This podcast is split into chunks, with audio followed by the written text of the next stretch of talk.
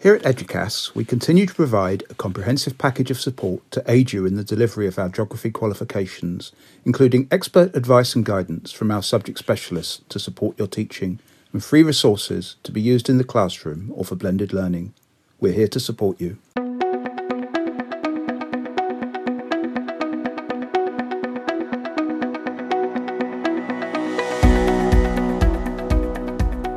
Hello there, welcome to GeogPod. Today I'm joined by Janine Madison.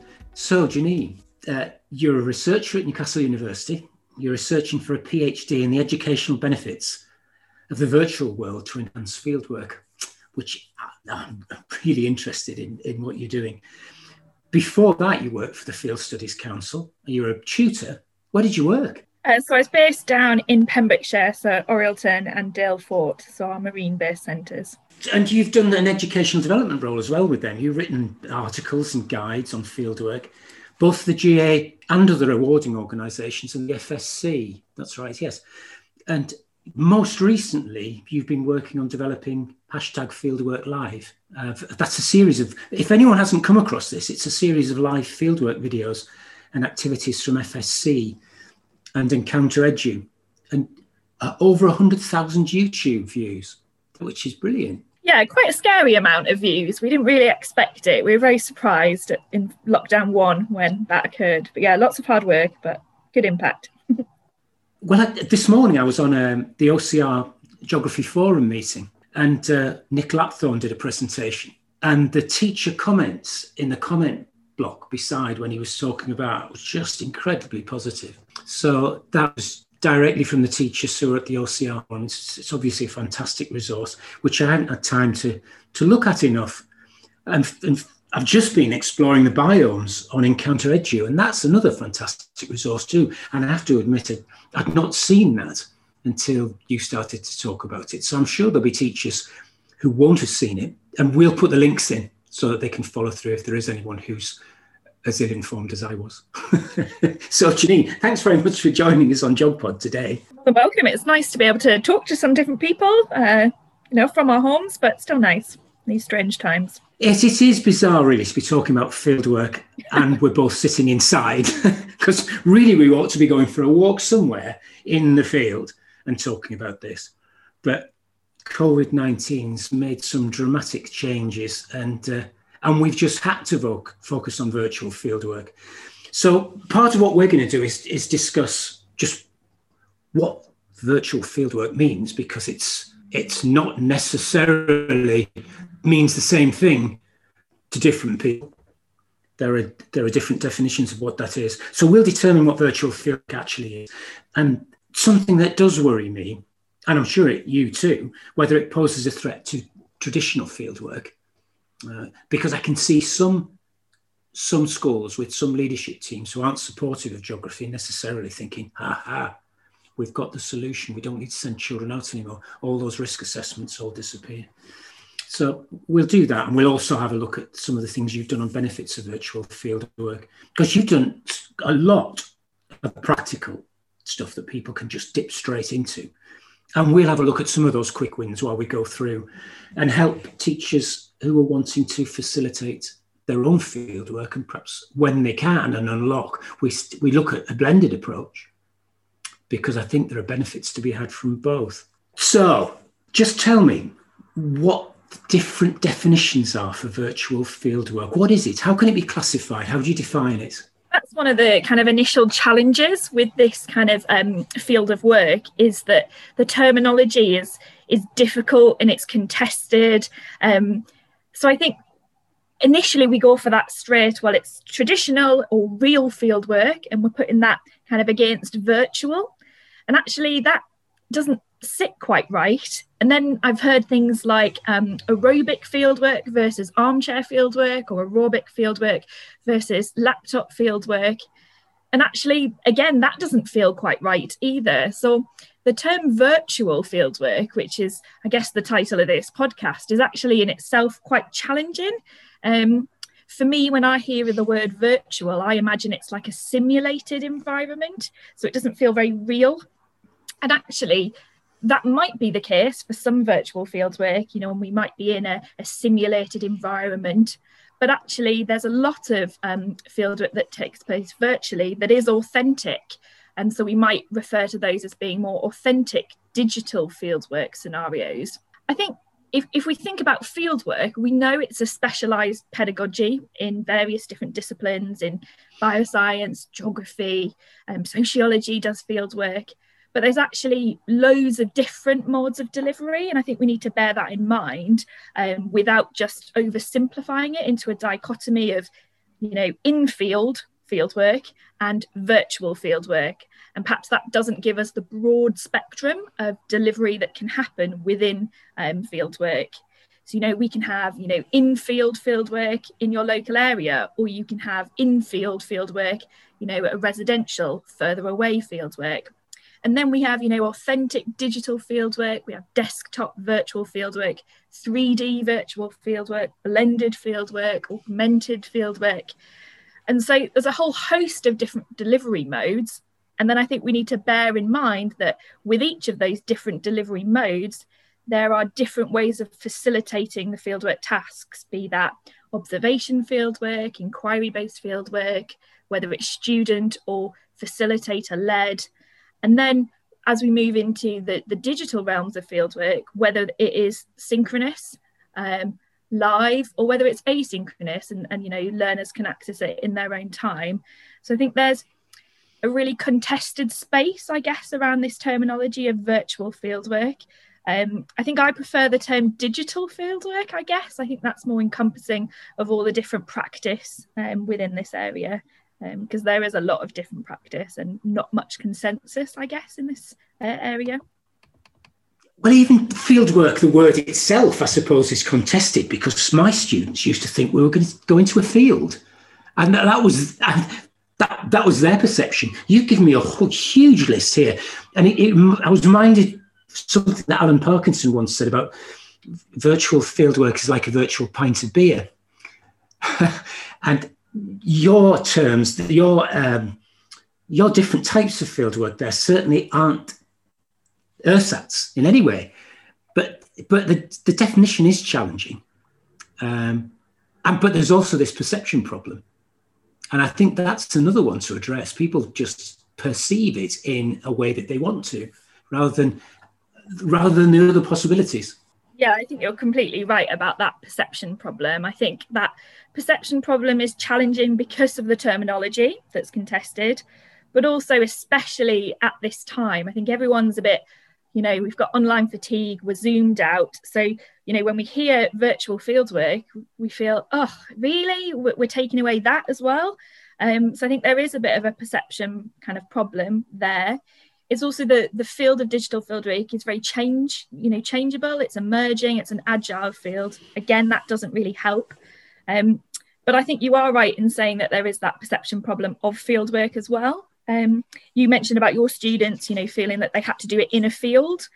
Um, I think we often see field work as being the other activity. You have to go somewhere else to do field work. It's an event. It happens separate from, say, the geography teaching. Um, you know, it's those, that one chance opportunity that students need to get it right. It's not integral or embedded.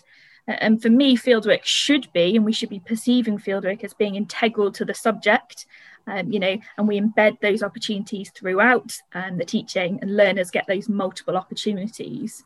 And I think that fieldwork is, itself has, you know, changed practice, you know, from the kind of cook cooks look and see to us to problem based or inquiry based fieldwork. And I think that that progression is good because we don't lose the different fieldwork tasks that we can do in the field. We just add to our kind of toolkit of field fieldwork. And I think digital fieldwork is another one of those kind of tools that we can add um, to our toolbox of fieldwork delivery. So although I think there is a, I guess, a worry by some that this digital um, fieldwork is at, you know, head to head with traditional or in-field fieldwork, um, I think we have to bear in mind that although in in infield fieldwork, you know, is good, we know infield fieldwork is good, but that digital fieldwork can enhance and it can supplement. It's not about replacing, um, but it is about providing, um, you know, an enhancement to the infield fieldwork. Um, and you know provide more progressive journeys i guess for students. So they get more multiple opportunities of fieldwork in different delivery modes to kind of improve their skills um, their fieldwork knowledge um, and ultimately their geographical learning i think. I like what you say about the progression from the look and see cook's tours because quite often physical geography has been those sorts of look at this glacial valley. And students just have to take that at face value. And, and, and there are many geographers until we understood glaciation who would have an entirely different view of how that landscape had been formed. These were eminent geographers who came up with what, with hindsight, uh, bonkers ideas, but they weren't at the time. So the idea of, of analysing a landscape is something that you can do very effectively with digital fieldwork. I mean, you can do it in the field as well, but it does provide that opportunity for enhancing the way that you look at things in a different way. I think doing that embedded throughout your teaching. So it isn't just the field trip that you have to travel to to do that, but actually, as you're teaching about that particular subject area, you know, bring up some virtual fieldwork, bring up some observation tasks there and then for the students related um, to that topic that you're teaching. And I think that's how we can embed fieldwork opportunities in different delivery modes for our learners, definitely. There is something to be said for how we look at a how we look at a landscape, whether it's a cityscape or whether it's uh, a rural landscape, whether we're looking at uh, land assemblages, because geographers see things in a different way from their students. I, I think when I first started teaching, I made assumptions about what the students could see because I just took it for granted that that's what they were seeing because I'd done blobby bob years of, of geography. But they don't, do they? So the idea of fieldwork, which is digital, allows them to be led into looking at things in a different way with a geographer's eye. Yeah, I think it's training for that as well. I know, you know, in my in my past when I've taught fieldwork, I think I started by telling students what they were seeing in the field, and then I was like, oh no, I should be asking them questions about what they, you know, are seeing. What can they see? And then I was a bit like, oh, they're not they're not answering it how I'd want them to. They're not seeing the things I'm seeing, just exactly what you're saying. And then I thought, well, actually, I need to give them scaffolds that help them engage with the landscape rather than just me questioning them about it. But actually, how can they begin to critically look at a landscape, uh, be that human or a physical one, and actually practice those skills because it is a new skill um, that I think you're right, we do take for granted. So practicing those is a good idea for students. I remember doing some field work. This was from Blencathra, and we were looking at um, a landscape that was uh, that it was planted, but of course they didn't understand that. In fact, much of the Lake District, uh, George Monbiot calls it a shipwreck. So their view of the vegetation and the landscape itself was entirely different from mine. And I, would said to them, What do you think it would be like if it had been left naturally? And they, several of them said, mm, messy.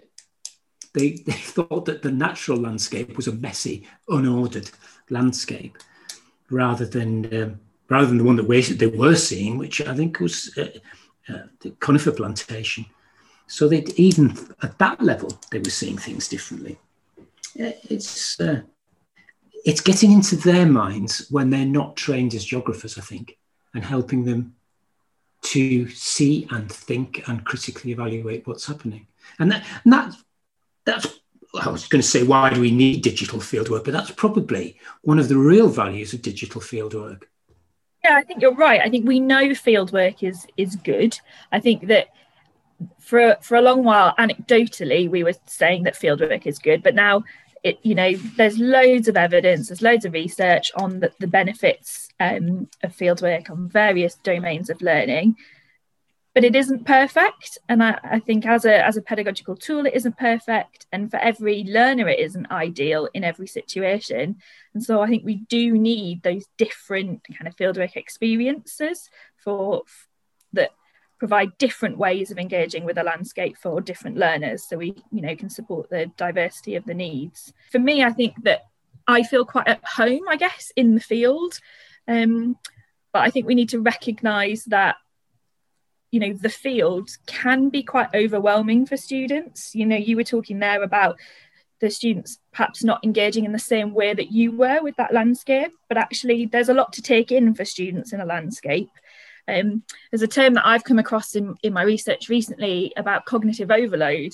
Um, but actually we you know think about cognitive overload in a classroom um, perhaps in displays or in powerpoints and things but actually that there is cognitive overload in the field um, when we're doing fieldwork and actually because of the novelty of fieldwork for learners be that you know the environment that they're in the weather the fieldwork tasks that you're giving students, the terrain, the fact that they're working in groups with equipment. Actually, those are all new experience for, for our learners that actually really push them out of their comfort zone. And, and that can be a good thing. You know, we do need to, to challenge learners, but we need to make sure that they're still able to to adapt and work within those areas of, of challenge so that they're able to learn and that they're not kind of in their panic zones experiencing i guess that cognitive overload. Um, so yeah for, for me i think that digital fieldwork can be good to assimilate uh, learners in environments and getting them more comfortable um, and reducing some of those potential um, negative impacts um, of fieldwork novelty that's all new to me. I hadn't considered that at all. I knew about it in the classroom. And I, would seen research about, oh, your, your room's too busy. You're agitating students if you do it like that. But I never really thought about it. It, it, made me rethink. And I think it, you're right. There is so much going on. I, I do remember a project when I first started the Geographical Association. Dan Raven Ellison was doing something on young people's geography. And the children were given a picture frame and they were just going to use the picture frame to frame what they were looking at as one way of tidying up that whole landscape that they were looking at that, that just it was too overwhelming. And it's a little bit like when you try and get them to do a field sketch. What what? I haven't a clue. Um, so they're just the bit within that frame you're going to do. And I, I should have thought of it, but didn't. I, I, it, it wasn't until we started talking that I was thinking, blimey, of course, of course we need to just limit what they're seeing to try and, and focus on what's going on. I think that's that's a really good learning experience. I think um, you're right. Again, if you just think about that task of a fieldwork sketch, something that as geographers we've all done and we've expected our learners to do. So actually the drawing of the fieldwork sketch is hard in itself to take from the landscape those little bits, but it's also they're probably sat on the wet ground, they're probably in the wind with the paper running up, you know blowing around it's probably raining let's be honest with you know fieldwork wise and they've probably got loads of students chattering onto them and then you're trying to tell them stuff as well. And actually that is overwhelming um, but for us as you know fieldwork teachers doing a field sketch it feels really normal and natural but you know we've really got to think about putting you know you know in the spaces of our learners in that situation if that's the first time they've done it definitely. It does need scaffolding i think. Uh, you talked about scaffolding earlier and and the students will draw slopes of 70 degrees when what they're actually looking at is 20 degrees, but they they they suddenly become hugely massive slopes. Um, and you say, are, are, you looking at the same thing as me? Um, and then they then they scribble up the piece of paper because they think I can't do field sketches, and of, of course they can, but it's um, it is challenging. I, I do. We did used to give them some of the lines, some of the basic lines when we did fieldwork, but that's a long time ago. Um, there's not been very much work done. I think Duncan Hawley's written on um, on field sketching, but there isn't much. I think when you look at the research for the sort of support and scaffolding that you might give for the students, but using digital fieldwork is a, a much easier way in to coaching them into being able to draw geographical field sketches rather than either the artists who do you a, a beautiful artist's impression or the ones who just scrumble up the piece of paper because they can't cope. yeah, I think that skill development is a real kind of benefit, I guess, of, of digital fieldwork um, to help the learners develop those skills. But I think it goes beyond just skill development, that digital fieldwork, I guess, is a benefit. And um, I think it really tackles some of the access challenges we have within fieldwork you know be that cost learning need physical disability hidden disability you know mental ill health. Digital fieldwork can be a tool to increase access and equity within the subject of fieldwork i also think that digital fieldwork can help us question a little bit about the places that we choose to do fieldwork if we think about you know our fieldwork locations from a sustainability angle or perhaps from a global citizen angle. You know we really do need to question i guess the viability of you know traveling to a, a far-flung destination to experience fieldwork or even the impact of taking loads and loads of students to those kind of um, hotspot uh, fieldwork locations. I do think that digital fieldwork can help us question the sustainability i guess of, of the fieldwork locations that we do and I think I guess another aspect is that there is a bit of a discourse around you know hypermasculinity of fieldwork, the fact that we're often looking when we think about fieldwork through you know post-colonial perspectives of fieldwork and we engage quite superficially with landscapes and that that is challenging um, and we do need to question our practice and our locations with it. And again digital fieldwork can provide us a tool to do that um, to address some of those challenges but I think it, it also provides those additional benefits. So, yes, it's skill development. Yes, it's about um, those addressing some of the access challenges or thinking about sustainability and choice of location. But there are also additional benefits. I think we can perhaps pace our fieldwork better. Um, if we're using digital fieldwork to support, we can ensure that the pace of fieldwork is driven by students so that we're providing you know more efficient time in the field where students are able to spend time acclimatizing feeling comfortable in, in a fieldwork environment and not rushing the fieldwork tasks because there's various different things you need to do. Um, i also think we can you know perhaps gamify some of our fieldwork in, in a digital sense which adds you know motivation for the learner. And i think we can also look at fieldwork spatially and temporally through digital fieldwork, which we simply can't do uh, in in field fieldwork. So there are additional kind of benefits of digital fieldwork. I do like this idea of, of slowing, taking it taking it more slowly, because fieldwork always. It's a while since I've done some, to be fair, but it always feels always felt rushed. It always felt, oh, get, get on to the next task. We've, we've got this to do. We've got this next the study site to go to. And uh, and it's too tempting to wait for the light bulb moment for one student who gets exactly what you're saying and then assume that the rest of the class have got it because as you say you stood out in the field and it's raining and it's windy and you think that they've all clicked but actually no they haven't. Um, but you moving on anyway. So I, I do like that idea of, of the idea of of digital fieldwork, allowing them to take more time to really properly think instead of being told you mentioned gamifying, which I got really quite interested in when I was teaching at Aston. We um, we had a link with the school in Makunduchi in Zanzibar, and um, the teacher who ran it asked me if we would put a bid in, which we did. We got a considerable amount of money to develop an interactive resource. Um, it was at the start of 360 degree cameras and uh, we could hotspot and, and, walk into the picture and do all sorts of things. But the company I was working with, and we were, it was 25,000 we had to work with. The company said to me, Don't call what we're doing a game. And he showed me, I think it was The Lord of the Rings. He said, There's a game and it costs millions. What you're doing is just a simulation, and your students will know it if you're not careful.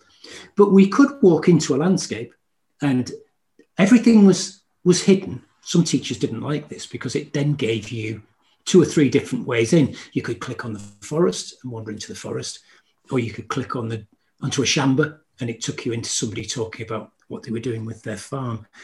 But I don't you'll know better than me, but I don't think we've gone very far with gamification. Yeah, I think when we think about gamification, we think we do, we get that, oh my goodness, we can make it really feel very realistic, but actually it's no it's not going to be like that because we don't have the millions of pounds like these game developers do. And i think talking about it being gamified for learners isn't going to be what they're experiencing. It isn't going to feel like the latest fifa game or whatever. It isn't going to feel like that. But i think there is some good steps um, with gamification to um, increased motivation. So I think Esri do some good stuff with their badging schemes. So it becomes like if you do a certain task, you you get a you get a badge and you can collect badges. And I think that's a, a simple way of, of adding an element of gamification through badging as a motivator. I've also seen some quite um, interesting stuff um, from the Open University, and what they've done is before they do some of their fieldwork tasks, students have to select which fieldwork equipment they would be taking with them on their fieldwork, on their virtual fieldwork. Um, and then ultimately it's then, oh, you've missed out that, that, that, that then means that this could potentially happen. So I think there's some good elements there about choice of fieldwork equipment, um, and having student choice uh, within digital fieldwork and again with the kind of badging but you're right it, it isn't at the stage of it feeling like a game. Um, I think there are steps, you know, there's some um, virtual fieldwork that's occurring in Minecraft and Second Life where there are kind of avatars and environments that are built. But for me, I'm definitely more in the school of authentic digital fieldwork, so real landscapes presented digitally to a learner rather than a simulated um, virtual landscape. I, I, want to ask you a little bit because you mentioned it earlier, um, but just a little bit about the problem in fieldwork and outdoor learning with, with diversity and inclusion and equality, because there is a problem. You're right. I think equality, diversity, and inclusion, so EDI, I think as a sector, we are now talking about it. I think we've talked about it in the past as a sector, but perhaps we've not made changes, we've not engaged as much as we could. And if we have, I think individual organisations have done it rather than a big collective group of the outdoors um, getting together and trying to look at the problem and ways that the sector as a whole can tackle that. Um, I think you only have to, you know, do a Google image search of fieldwork or geography fieldwork, and what you're presented with that Google image search will be for some very exclusive. You know, it might be that when looking at those images that come up, you need particular clothing or knowledge, particular skills and knowledge um, to access that environment. Or it feels like, you know, an environment that is physically inaccessible for some, or that they feel, you know, underrepresented in or unwelcome or underserved. And I think that that is a huge problem I think that there are steps. Um, so, the Institute of Outdoor Learning at the moment is running a, a, a current webinar series on inclusivity in the outdoors. Um, and they have a vision to kind of stimulate conversation and collaboration across the whole sector, but also in, inspire action and, and broaden participation um, at a strategic leadership level, so driven by strategic leadership within the whole sector as well. Um, and there was there was a recent webinar that I went to as part of that series, um, hosted by Dr. Anjana Khatwa. Um, and she used the term underserved communities rather than underrepresented communities. And it was a real, I guess, turning point in some of my thinking about the outdoors. You know, I think that lots of things I'd read about, talked about in the sector was about underrepresentation. But that really puts, uh, I guess, the onus on the individual not being represented in an environment, while actually, um, Anjan, Dr. Anjana was talking about underserved, and that very much puts the emphasis on the systems, the organizations, and how they need to adapt um, for that individual. Um, and that's where I think that digital fieldwork can be one of those changes that allows the sector to adapt. And it doesn't mean that it replaces, um, you know, the raft of outdoor learning or fieldwork experiences, but it's another way of delivering um, some of the same um, outcomes um, and it can promote um, equality, diversity, and inclusion for those underserved communities. Mm. I was like this was again at Blencathra. I was doing some field work, and uh, we we asked them the question, "What makes this a special area?" That was really the overarching fieldwork question. But they they undertook some river study work and they undertook various other bits and pieces, looking at landscapes. And one team, they do this in teams and it's a competition. One team were just sitting doing nothing. Three girls were sitting doing nothing by the river. And my teacher head came on for a second and I thought, I'll just go and see what's going on here. So I wandered up and said, What's occurring, girls? What you, and they said, We're city girls. We've never sat beside a stream before and listen to the water tinkling over the rocks and the wind in the trees. And we're just taking in the atmosphere. They'd never been, they'd never done, they'd never sat by a stream. I, I can't remember where the school was. I think it was in a city, Birmingham. Can't remember. But they, they'd never had that sort of experience and never thought, I suppose their, their families had never had the opportunity to take them which is perhaps what this is, will help to address. I hope so. Anyway, well, let's talk through the good practice that you've seen in digital fieldwork. Then some practical examples that that teachers can pick up on and, and run with. Yeah, I think when I'm think when I've been you know researching or, or seeing digital fieldwork, I think that one of the big things that comes um, as you know a good point and what we should focus on is maintaining that pedagogic focus. So it, it should be whatever tool is adopted it really should be there to address an identified challenge. Um, be that from the learner from from the facilitator but there should be a need um, for the digital fieldwork. So not being led by technology you know, yes, you've got this fancy drone that means that you can create these amazing images, but actually, what's the pedagogic need for those images? What challenge is it trying to address? Um, so I think that's one of the, the good practice things that I've been kind of learning and taking from. Usability. Um, as a facilitator, facilitating fieldwork, it has to be easy to facilitate fieldwork in this way, but also our users. Um, although you know our learners right now we might think they're digital natives but actually it has to be usable. It has to be easy to use. The tech that we're using can't distract from the learning task. Um, so that's really important. For me i think that the digital fieldwork should be student led it should be inquiry based um, and we should be just del- delivering that digitally. Um, and I think we can do that. We don't have to always just deliver observation fieldwork digitally. We can do student-led inquiry based. I think also that one of the, the challenges of digital fieldwork is the response of, oh, but it, you don't get that same collaboration or the same interaction. I think that you need to work harder to facilitate that interaction, but I still think we can build a sense of community and shared experiences using digital fieldwork. And I think that that's um, something to work on uh, within this kind of field of work, but actually it can be done.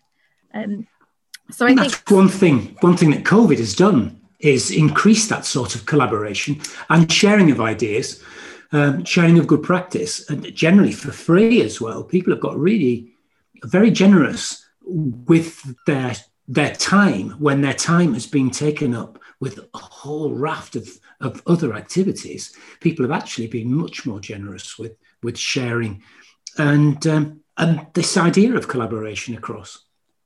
Yeah, and I think that as you know, educators, facilitators, we we've had time, I guess, to to work in this realm, this sphere of work, I think what we do need to work on is making sure that learners are able to work in this sphere of, of, of area of work as well. So, yes, they are digital natives, but they still need to be trained in how to collaborate and interact using digital means because the majority of their interaction will still be face to face or it will be via social media and using digital tools for learning is very different from either of those. And i think we do need to support learners in in doing that. We need to provide them training and, and advice in how to engage digitally with education um, such as digital fieldwork i think that's right because we we expect them to be digital natives. And they are with the tools that they use but not necessarily the ones that we're asking them to use where they're they're using something that uh, provides field references and photographs, and it's uh, its location is uh, is identified through GIS, but then it's not technology that they'd use. So they're as uncomfortable with it sometimes. My son sometimes is as uncomfortable with it as I am. Uh, when we started playing around with GIS for the first time, we were both. It's not entirely intuitive. You do need, as you say, you need that instruction to use the tool, overcome your difficulties with the tool, and then start using it in a way that makes you think and critically evaluate what it is that you're looking at. I guess if I was reflecting on on some good practice first, and then I'll chat a few few a bit about those quick wins. But I guess some good practice for me has been some of the the live broadcast work.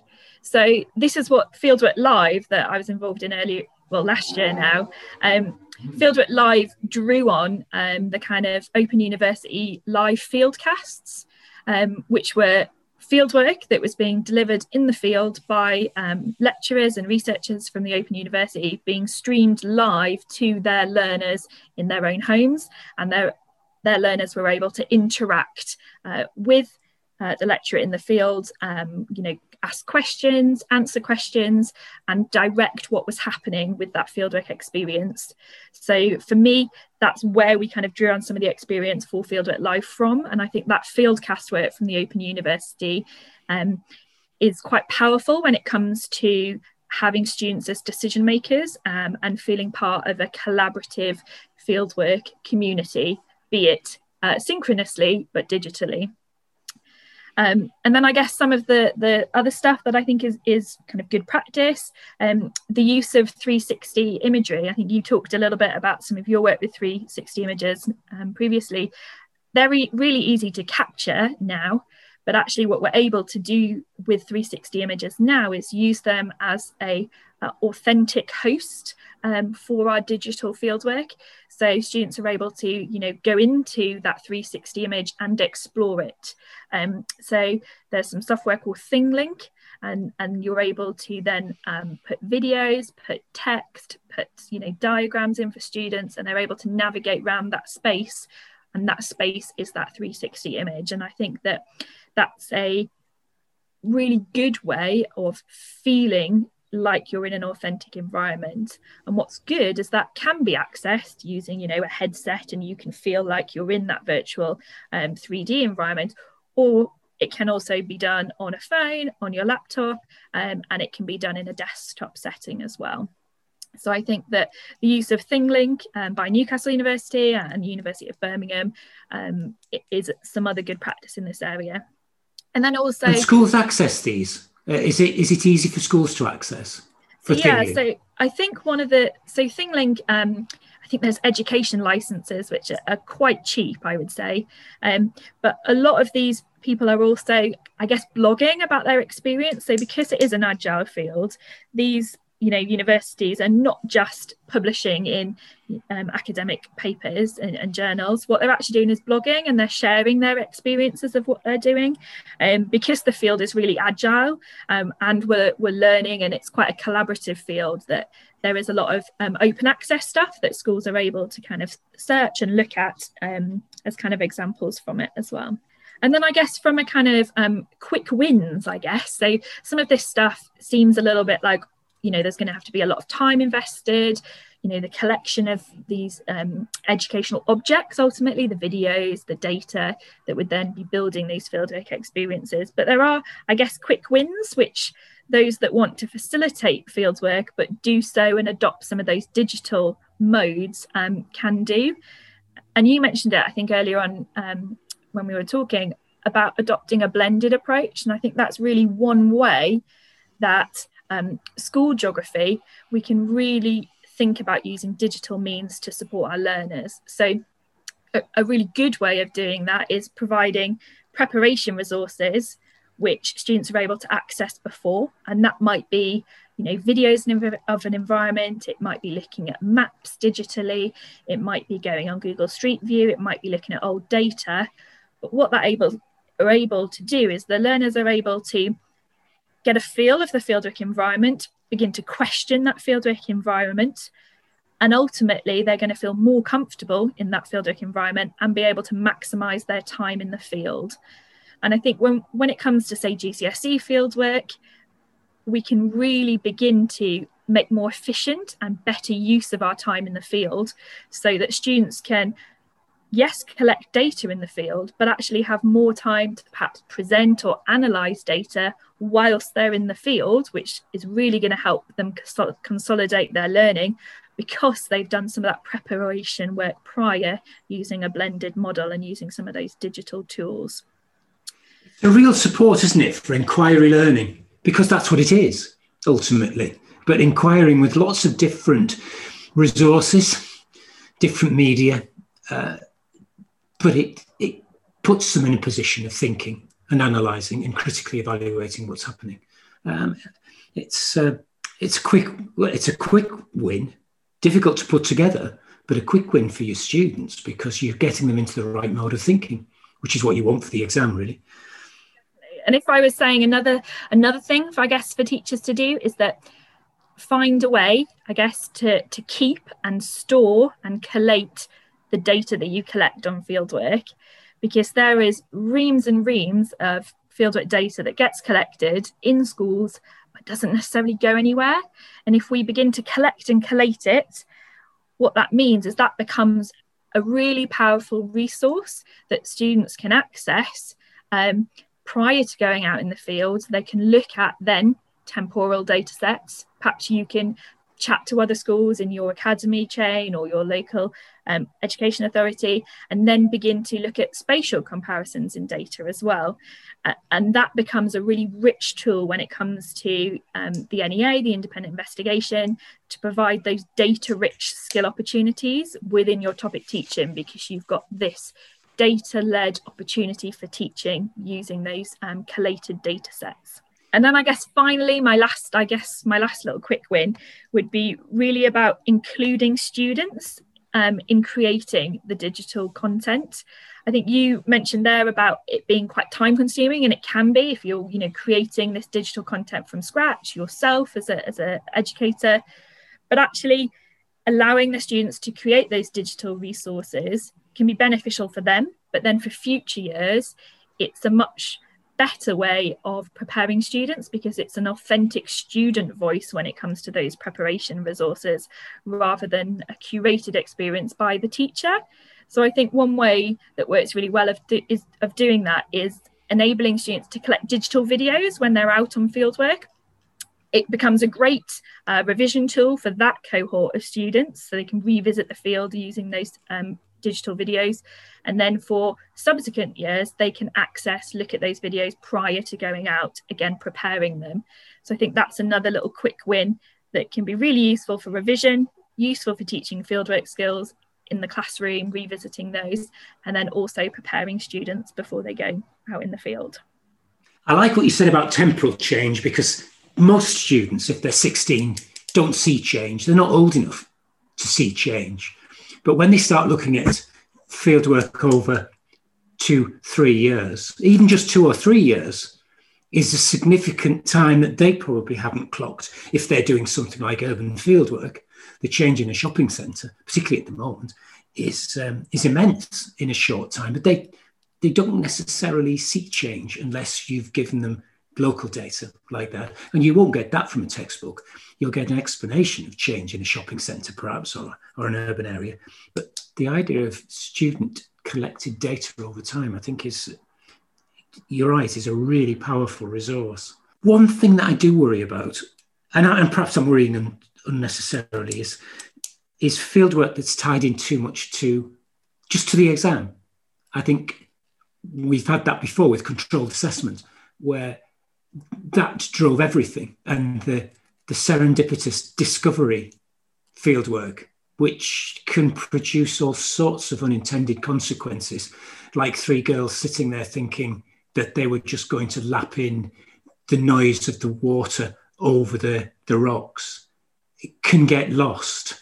And I worry that if we're not careful, digital fieldwork could be too focused without the opportunities for these sorts of yeah, serendipitous discoveries on the way. I think you're right. I think that a digital fieldwork resource will be curated And I think that we need to be careful that we don't curate a perfect narrative of a particular process or a particular landscape or a particular habitat because we get the perfect data that fits what we want it to do and we don't get all the messy real geography aspect and i think that that is a potential worry in this area definitely i think one way of addressing that would be to have opportunities for students to collect data digitally um, so not providing the curated data story but actually providing opportunities to collect data digitally maybe using um, photo quadrats. So yes, you've gone out and collected data, but actually how you've collected it is by using photo quadrats, maybe on a sand dune. And then students are using those to still do the stuff that they would do in the field, but doing it digitally. Um, or again, maybe providing opportunities to, to measure things or to count things from, from live webcams or, or whatever it is, but providing those opportunities for engagement and actual data collection rather than just digital fieldwork being a curated fieldwork story. I think that is something um, to keep in mind. I think that's essential. That I do remember some of my students would at A level would collect data and then it wouldn't fit the model that they were working against. And then their, their line would be, I've got it wrong, Mr. Lyon. Did you collect the data properly? Did you do the sampling? Yes, yes. Well, it's not wrong then. So let's try and work out what you found and how it fits. But their first reaction always is, I've got it wrong. And they want to fiddle their figures. And that's, I think, um, the result of us always wanting them to have the right answer throughout the rest of the work that they do and then they think they've got this one wrong because it's too messy to fit a model. Uh, I do think that's a problem. That's where the, the blended approach can be really powerful here. So students are still going out to collect their primary messy data, but then they're able to use some um, a blended fieldwork approach that perhaps has got um, digital data in it of a temporal nature to then compare their messy, you know, moment of data collection to the temporal data set to then draw more reliable conclusions from ultimately. I think that that's where the blended approach can be powerful as well. As we move forward, what's the focus for your research now then at Newcastle University? Where, where are you taking it next? So for me, what I'm working on at the moment is this classification system. Um, because of the the messiness, the the lack of consensus, I'm trying to work on a uh, a broad classification of all fieldwork practice um, using the different modes of delivery, with the aim that that can then be used to um, plan diverse fieldwork experiences, um, but drawing on the broad literature that exists for that practice and that mode of delivery. I'm also really keen um, to do some stakeholder analysis about digital fieldwork. So, having student voice um, and educator voice about how to make the best use um, of digital fieldwork, but also including um, subject associations and industry, their views and experiences of digital fieldwork, because we know that um, industry and employers value fieldwork skills and experience, but actually, would they, do they value fieldwork skills that would be gained digitally. So I think we need to make sure we have that consensus and, uh, and that understanding from those stakeholders. So that's um, first aspect, the, the kind of stakeholder views and that definition um, challenge. Um, and then I'll be going on to creating uh, what I think is going to be three delivery modes, which will be a blended approach, a um, technology in field approach, and also a uh, virtual fieldwork, which will be authentic um, VR um, fieldwork, um, virtual reality fieldwork. And then each of those three delivery modes will be tested with learners. So it will go through a process evaluation. So learners will be able to say what they liked and, and, and, about engaging with the fieldwork in that format. How would they change change it? Again, so student voice is really core to the development work. And then finally, it will go through a student impact evaluation, which will look at um, the impacts on what I think um, effective domains of learning um, and skill outcomes of their learning as well. Um, and I'll be doing that. I'm scared to say it on this podcast, but within uh, ecology uh, and the biosciences at Newcastle, not within the geography department. But hope is that, I know I can't believe I've just said it, um, but with the hope being that um, the end point, the kind of outward facing bit, would be some implementation guides that um, educators at different levels, um, you know, secondary, college, uh, university, are able to use to create their own uh, digital fieldwork experiences. So that's the focus of my work. I think we'll let you off there, not working with geographers for that little bit.